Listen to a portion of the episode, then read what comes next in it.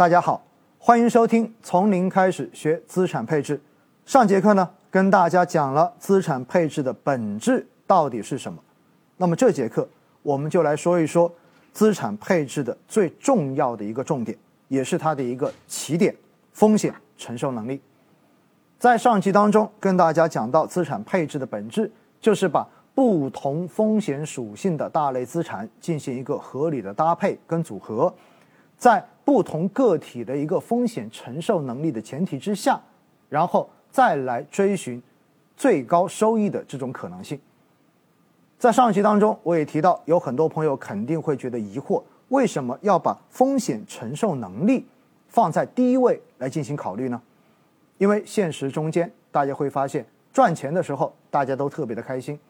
而且如果持续赚钱，慢慢的就会让人。失去对风险的这种警惕跟认知，现实中间最明显的就是股票市场。大家会发现，在过去这十几二十年，我们的 A 股也出现过几波大的牛市，但是之后也出现了这种快速的下调、快速的下跌，出现长达几年的熊市。现实中间，对于炒股的这些股民来说，十个人炒股，七个亏钱，两个不亏不赚。一个赚钱是一个非常现实的情况，原因就是因为我们对于股市、对于投资的风险，往往会随着市场的上涨，随着赚钱效应的这种明显，随着情绪的这种狂热，慢慢的变得越来越麻木。所以呢，绝大多数的投资者，尤其是股民，在资本市场中间，永远采取的是一种倒金字塔的加仓模式。所谓的倒金字塔的加仓。也就意味着在低位买的最少，但是随着市场的上涨，看到市场的这种狂热的行情，会越买越多，最后在最高点大概率是持有买的最多的时候。那么当市场一旦出现亏损，你就会发现，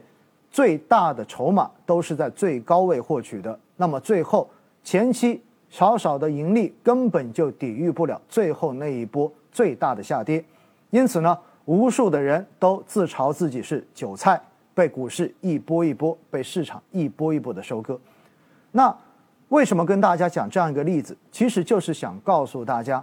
有很多资产真的是有可能给我们创造非常多的财富，有这样高收益的机会。但是同样，它也具有非常大的这种波动的风险。比如说，我们可以看一下，在过去的这些年中间。股市的代表指数沪深三百指数，沪深三百指数在二零零六年一年上涨了百分之一百三十点四三，接着又在零七年上涨了百分之九十六点六六，可以说这两年的这种疯狂的上涨吸引了无数的资金进入市场进行追炒，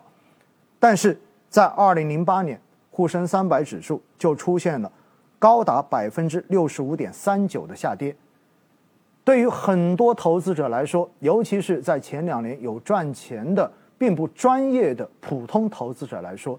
看到零八年的这种暴跌，无数人可以说是倾家荡产，根本没有办法去接受如此大规模的资产缩水。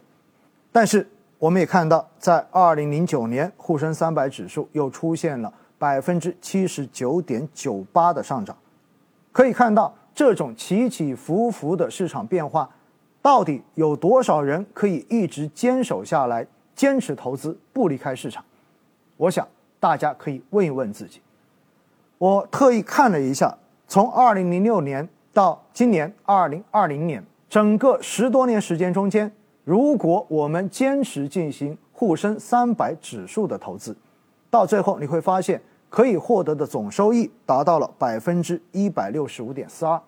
如果我们在过去的这同样的时间段中间，我们去进行了债券产品的投资，中证全债指数下来的总体的收益率达到了百分之八十三点八二。可以说，不管你是坚持进行低风险的债券投资，还是进行高风险的股票投资，只要你长期坚持，都能够有比较好的收益。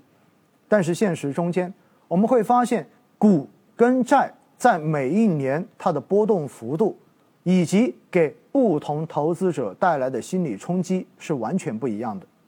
就像刚才所介绍，沪深三百指数最大的跌幅可以达到年跌百分之六十五点三九，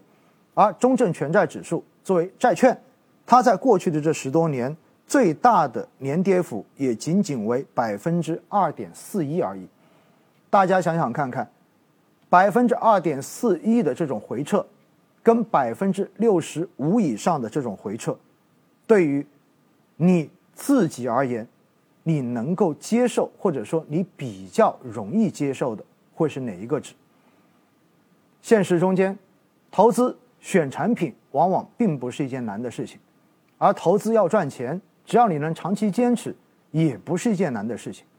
但现实中间，为什么有那么多人在投资市场总是亏损，而赚钱的概率比较的小？就是因为当市场出现这种超过承受能力的波动的时候，他们往往在最不该卖的时候就把手中的这一些筹码全部都卖掉了，